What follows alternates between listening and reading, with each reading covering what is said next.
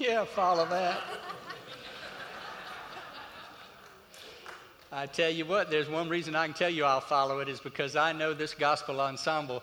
They're not leaving me now, they've gone to pray for me. The, these are the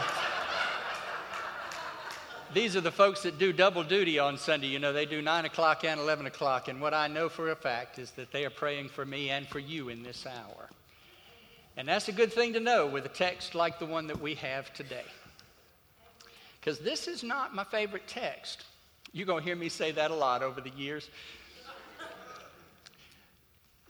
I come to anything from Paul kind of like I sometimes go through the mail at home. You, you know, uh, some letters I'm happy to get, and they go to the top of the pile, and some of them go to the bottom, right? Does that happen at your house? If Paul were actually writing to me, his letters would go to the bottom many times. He's got some tough stuff in there. I, I tiptoe up to Paul in my studies. I don't, I don't run to do these.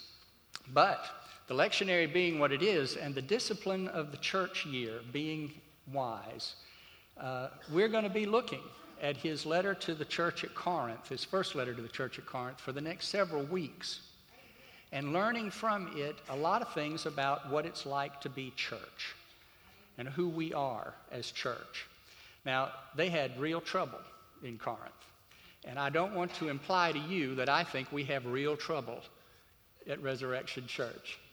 What I do think is that overhearing Paul's conversation with the church at Corinth is always a good thing to do. And maybe in times that we're not in crisis is the best time to do it. And so we're going to do that uh, over the next several weeks. That my focus will be largely there with uh, hints from the gospel of how to interpret what we're reading in those epistle lessons. There are times when we want to believe people have special credentials that match the task before them. When someone is suddenly sick or hurt, what do we do? What's the first thing out of our mouths? Dial 911, right? If I was actually bleeding up here, you all would dial 911, wouldn't you? okay, dial 911. We rely heavily on the hope that there's someone on the other end of the 911 telephone line who knows what they're doing and who has both the authority and the knowledge to come and help us to calm the crisis and to take care of us and make us safe.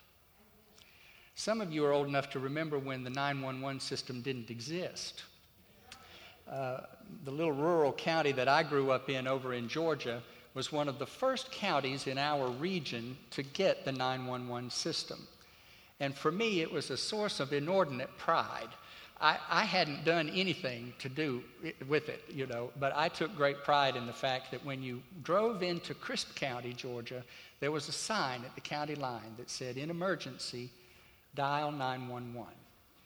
It was a message from the county commissioners, who were the authorities in charge of such things, to us as citizens and also to our visitors from other places, that they wanted us to be as safe as possible in emergency, dial 911. When we turn to others for help in times of crisis, we want to know they're qualified for the task. Now, some folks in the church in Corinth had sent a 911 message to their founding preacher, to Paul. The church was in trouble. There was dissension over leadership. There was behavior that was tearing at the fabric of community. So, first, Chloe's family and the home group that she hosted. We still have home groups in this church. First, Chloe and her home group, and then some of the men of the church, and finally, the leadership of the church. All got word to Paul, who was in Ephesus we're in trouble. This congregation is facing issues that might very well tear us apart. So that's why we have the letters that Paul wrote to the church at Corinth. They are interventions born of crisis. So Paul begins by establishing his authority to intervene. He's going to have some hard things to say to the Corinthian Christians. So he reminds them as he gets started of his credentials as an apostle of Jesus Christ. Now, friends, this is where I have to tell you my hackles go up. Um, I understand the usefulness to Paul of establishing his credentials with the Corinthian church, but when he starts showing his badge, that's when I get nervous as a gay man. Right? Considering the way Paul's writings have been used to hurt and divide God's people over the years, my hackles go up when he calls himself an apostle, when he addresses himself to him, not just to the Corinthian Christians, but to all of us who believe on Christ and who have dedicated ourselves to lives of service to Jesus.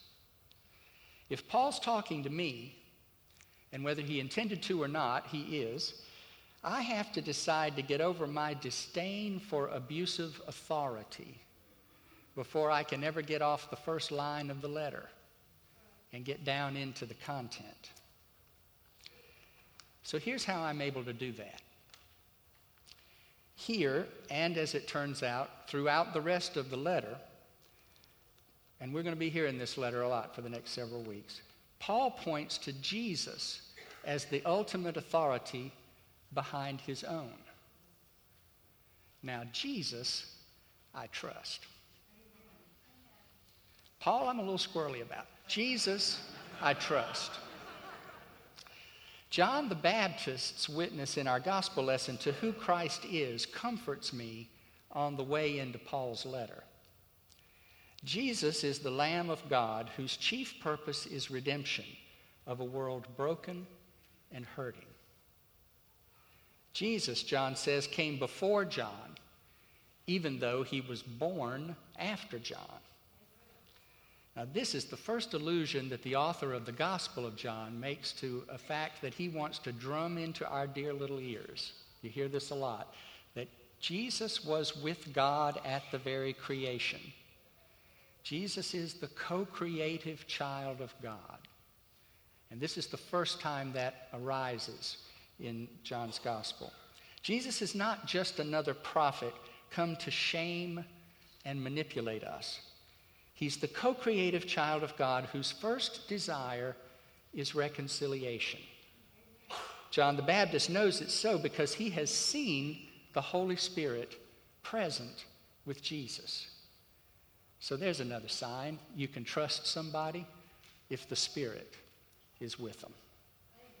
If this Jesus is the one Paul claims as the source of his authority, then I'm interested in what Paul has to say. When afraid in times of crisis, we turn to Jesus because he is like God and can help us, and like us and will help us. I'm comforted by Christ's desire for companions on the journey, so evident in his welcome of those who would become his first disciples, first into his home or wherever it was that he was staying, and then into an ever deepening friendship, which is clearly Christ's desire for each of us. From the beginning of Jesus' ministry, Christ leads not by divine fiat, not through power displays, but through mentoring and storytelling and teaching by example.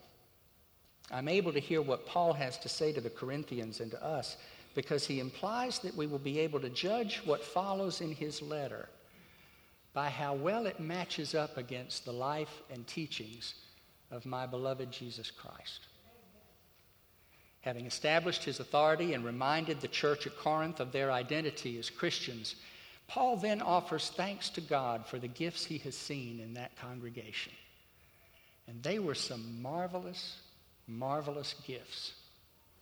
Now, Paul had come in as a visiting preacher and then left them. They had to fend for themselves. And in spite of the fact that they didn't have a seated senior pastor to tell them what to do and think, they managed to get the gift of speech, words that moved their neighbors to want to join them in the Jesus movement. They were an evangelical community in the nicest sense of that word. Another word we got to redeem in some way. They were about going out and getting others to come and follow Jesus. Secondly, they had been given a knowledge of God's desire for reconciliation and peace. They'd been a, given a vision that Dr. King described and many others after him as the beloved community.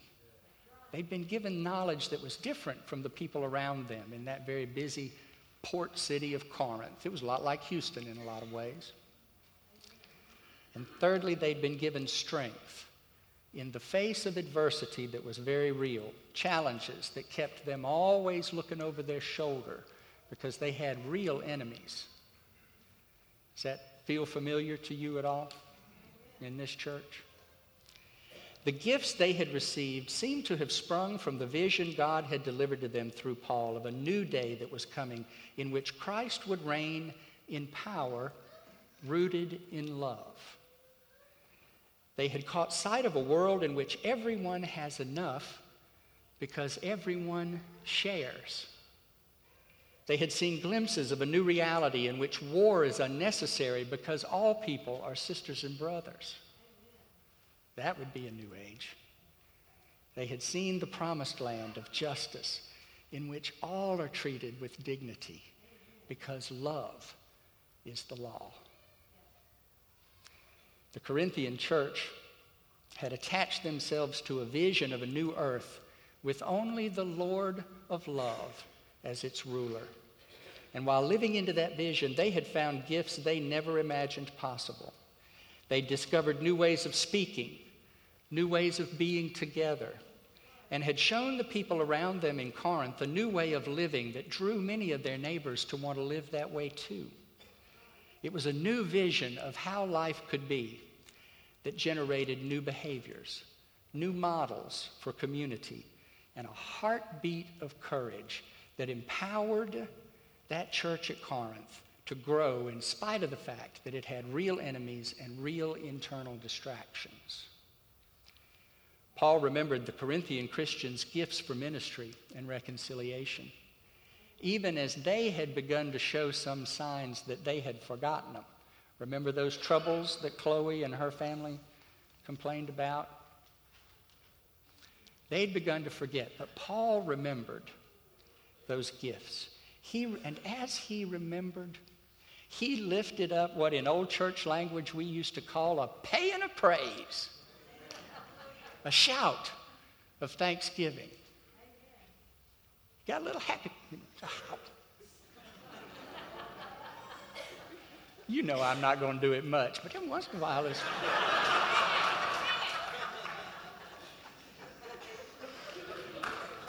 that was Paul. He got started thinking about his church at Corinth that he'd helped to start and he loved so much. Not his church, but Christ's church. And he had a shout of joy because of their giftedness. I have had a little dose myself in the last few weeks of what made Paul so happy. As I've met with many of you to talk about your love for Resurrection Metropolitan Community Church and your visions for what we can do together in ministry in the future. As you've shared your dreams about the ministry to which God is calling us, the unique giftedness of this congregation has become clearer and clearer to me. I believe we have unique gifts for ministry and service. We have a language about the mission of the church that is unique among our neighbors. Last Sunday night and Monday, your staff colleagues and I all went down to Galveston. We enjoyed uh, a borrowed beach house. We're grateful to those who lent it to us. And we went on retreat to finish up the planning for the year of our, of our work. And we kept constantly before us while we were there the mission statement you all have discerned and given to us to try to implement with your help. Can you say what the mission of this church is, the mission of Resurrection Metropolitan Community Church? To share God's unconditional love through Christian action to share God's unconditional love through Christian action. That is a unique set of language that you're not going to hear in a lot of other churches in this region. We have a unique calling, and we have been gifted by God with the language that matches it. In a region filled with churches who preach love but practice exclusion, it is rare language indeed. To those of us who have heard mostly raised voices of judgment in the church, this message of inclusion sounds like an unknown tongue, doesn't it? It's going to need some interpretation for us to really get it and for us to be able to share it with our neighbors. But secondly, this church has been granted the gift of interpretation. It is a knowledge developed over the years by having stayed in community with each other, even when some of you didn't like others of you.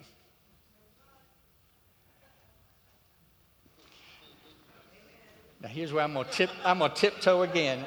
Y'all watch. In my sharing with you all over the last several weeks, I have heard time and again stories that start out, well, my family used to look like this, but now it looks like this. And we've managed in the process to work things out and to stay friends. That's a gift. Again and again, I have heard, I didn't like what that person was doing, and so I confronted them. And in our conversation, I learned some things about that person and what was motivating them and what they were trying to do and who they were. And I got my point across too. And you know, the amazing thing about it is we've been friends ever since, and now we serve on every committee in the church together. And how often I have heard, well, I didn't get everything I wanted, but I remembered why we're here. And why is that? Why are we here? Last week, I had dinner with a man who drives two hours each way to come to worship with us whenever he can put the money together to do so. If you don't think that'll make you want to get up and preach a sermon and be careful about what you put in it, Mm, mm, mm. Two hours each way. He said, I never thought I would ever find a place that really worshiped Jesus and accepted me as I am. What a gift.